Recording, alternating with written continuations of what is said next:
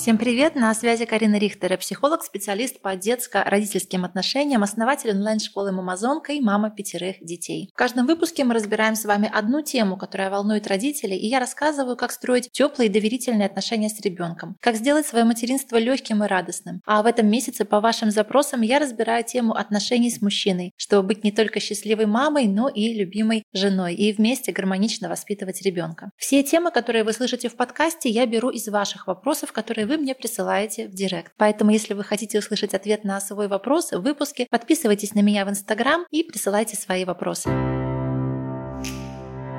А в этом выпуске мы с вами обсудим, что делать, если папа не хочет участвовать в воспитании ребенка. И сначала давайте с вами посмотрим, а почему вообще так может происходить. Происходить так может по разным причинам. Одна из них, например, мужчины просто нету ролевой модели, как это быть отцом. Например, он сам воспитывался без папы. И у него перед глазами нету образа, а кто такой папа, а в чем его обязанности, а что он делает, а что он может делать, а как, условно говоря, не сломать своего собственного ребенка. Если папа же присутствовал в жизни жизни отца ребенка, то опять-таки нужно поинтересоваться, какие отношения там были. Возможно, там было много боли, много обид, много непринятия, много требований. Возможно, там были жестокие, контролирующие отношения. Или наоборот, родитель контролировал своего ребенка. И тогда опять-таки нету правильной модели, которую хотелось бы воплотить в свою собственную жизнь. Точно есть понимание, как я не хочу выстраивать отношения со своим собственным ребенком, но нету понимания, а как можно по-другому. Да, опять-таки, а что с ним делать, как с ним проводить время время, как с ним общаться так, чтобы эти отношения не были бы для моего ребенка такой же раной, как и для меня мои отношения с моим собственным отцом. Еще одна причина, почему мужчины не участвуют в воспитании детей, а на самом деле очень сильно зависит от вас, от ваших реакций и от вашего поведения. Если мужчина при первых попытках подойти к ребенку, когда он еще очень маленький, возможно, он пытается его как-то взять на руки или переодеть, или уложить спать, сталкивается с критикой, с замечанием, с вашим недоверием, да, да, с э, общим таким посылом, что ты все делаешь не так, ты не так его держишь, ты неправильно его укладываешь спать, ты неправильно придерживаешь головку, ты неправильно его переодеваешь в неправильную одежду, да, и так далее, мужчина, скорее всего, сделает выводы. Я какой-то не такой отец, я какой-то неправильный, я не умею. Лучше отойти, да, на шаг в сторону, на шаг назад, пусть жена сама занимается воспитанием ребенка, она явно в этом специалист, она знает лучше, она все исправляет, она все делает правильно, и пусть она это и делает. И эта дистанция начинает входить в привычку точку. Да, мужчина занимает эту позицию как бы со стороны, как бы просто такого наблюдателя, но не активного участника. И в итоге получается, что ребенок становится старше, он вырастает, а мужчина по-прежнему не знает, с какой стороны к нему подступиться, как с ним поиграть, как с ним поговорить, как вообще с маленьким ребенком можно совместно проводить время. Поэтому первый вопрос, который нужно задать себе, а я вообще доверяю своего ребенка мужу? Я вообще понимаю, что это действительно отец этого ребенка, и пусть даже он не сделает все как-то идеально правильно, так как я это сделаю, но он сделает что-то по-своему. Точно его целью, если это адекватный взрослый человек, не является навредить своему собственному малышу. Даже если он какие-то вещи, может быть, и делает неправильно, все равно он пытается делать все во благо, так, как считает нужным. Когда у нас есть понимание, что папа строит свои отношения с ребенком, что он не должен быть нашим клоном, он не должен повторять точно так же тот же сценарий отношений, те же действия, те же воспитательные приемы, одевать ребенка в ту же одежду, которая сочетается по цветам, соответствует погодным условиям и так далее. Папа может воспитывать ребенка по-своему. У него могут быть другие взгляды, он может принимать другие решения, он может, наоборот, например, решить позакалять ребенка, да, или уложить его спать пораньше, или уложить его спать по-другому, поиграть с ним в другие игры, не такие, которые бы вы с ним играли. И это нормально, потому что он папа, потому что он другой человек, у него другие, естественно, взгляды и видения воспитательных процессов, и он абсолютно имеет право выстраивать другие отношения со своим собственным малышом малышом. Когда мы это понимаем, когда мы не вмешиваемся в их отношения, когда мы не спасаем ребенка от папы, когда мы не критикуем папу, не делаем ему замечания, у папы появляется желание. Почему? Вспоминаем нашу стандартную историю про внутреннюю мотивацию и обучение. Когда у ребенка появляется желание учиться, когда он чувствует, что у него получается, когда он чувствует, что он успешен, ему это удается, когда у ребенка отпадает любая охота обучаться, тогда, когда его много критикуют, много делают замечаний, он получает только плохие оценки, все им недовольны, недовольны, все его только тыкают носом в ошибки, а то, что он делает неправильно, никто не замечает. Тогда создается ощущение, у меня это не получается, учеба не для меня, я какой-то глупый, я какой-то неудачник, да я вообще учиться не буду, зачем мне это? С отцовством происходит то же самое. Если мы папу в его стремлении общаться с ребенком поддерживаем, как-то это инициируем, благодарим за это, хвалим, обращаем действительно какое-то теплое, такое поддерживающее на это внимание, то внутренней мотивации становится больше. Папа действительно чувствует себя нужным, он чувствует себя важным, он чувствует себя элементарно классным папой. Если же в нашем общении много недоверия, критики, тревоги, да, я лучше сделаю, ты его держишь не так, ты играешь не так, ты с ним разговариваешь не так, ты его воспитываешь не так, о каком вовлечении вообще папы в жизнь ребенка мы можем говорить? Он ощущает, что я с этим не справляюсь, это вообще не моя стихия, и пусть жена занимается воспитанием, а я буду решать какие-то другие задачи, например, зарабатывать деньги. И он выходит на так называемую орбиту семьи, где, да, как бы формально папа есть, но по-настоящему полного присутствия его не ощущается. Ребенок как будто бы при отце растет без отца. Что же делать, чтобы вернуть папу нашим детям? А, во-первых, всегда помните про эмоциональную поддержку. Не критикуем, не делаем замечания, действительно замечаем только то, что получается, то, что удается. Благодарность, доброе слово всегда великая вещь, всегда работает и повышают именно внутреннюю собственную мотивацию. Второй важный момент – это начните с каких-то простых очень просьб. Опять-таки, в зависимости от возраста ребенка, от вашей ситуации, например, с маленьким малышом можно просто попросить подержать его две минуты на ручках, пока вы что-то делаете, да, завариваете себе чай, например, или почитать ему какую-то книжку. Не говорите как-то абстрактно, посиди с ребенком, вот ты никогда им не занимаешься, как-то с ним побудь, как-то его повоспитывай, да, всегда давайте какие-то конкретные задания, помните про то, что мужчина всегда любит конкретику. Почитать вот эту книгу, собрать вот этот лего, помочь с вот этим домашним заданием, разобрать вот этот пример. И если на данный момент мужчина действительно очень далеко от мира ребенка, то мы начинаем с чего-то простого, а с чего-то очень такого маленького, с чего-то очень ненапряжного, чтобы действительно мужчина не боялся, чтобы он понимал, что он с этим заданием справится. То есть, ну, например, для мужчины, который вообще никогда в жизни ребенка не укладывал, задача уложить 9-месячного малыша, не зная вообще, как к нему подступиться, может быть действительно довольно таким сложным заданием, с которым он может не справиться. Задача подержать его две минуты на ручках — это уже гораздо более реально и более возможно, и мы всегда идем маленькими шажками, мы усложняем наши задания постепенно-постепенно, при этом даем положительную обратную связь и вселяем в мужчину уверенность, что он хороший папа. Если же вам сейчас, в принципе, трудно договариваться с партнером, трудно его о чем-то просить, вы не можете с ним найти компромиссы по вопросам воспитания, и не только. У вас накопилось много непониманий, обид, недосказанностей, то я вас приглашаю на свою новую программу «Мужчина и женщина. Секрет счастливых отношений». Как вернуть легкость, тепло и близость в отношения с мужчиной и открыть друг друга заново. На курсе вы получите знания и навыки, которые помогут вам наладить отношения. Вы научитесь эффективно разрешать конфликты, разговаривать так, чтобы вас слушали и, самое главное, слышали. Посмотрите на своего мужчину другими глазами. У вас появится желание проводить время как пара, а не только как родители. Ссылка на подробную программу курса и условия участия уже ждут вас в описании выпуска. Если у вас будут вопросы, вы можете оставить заявку на сайте с программой, вам перезвонят мои помощницы и расскажут все подробности.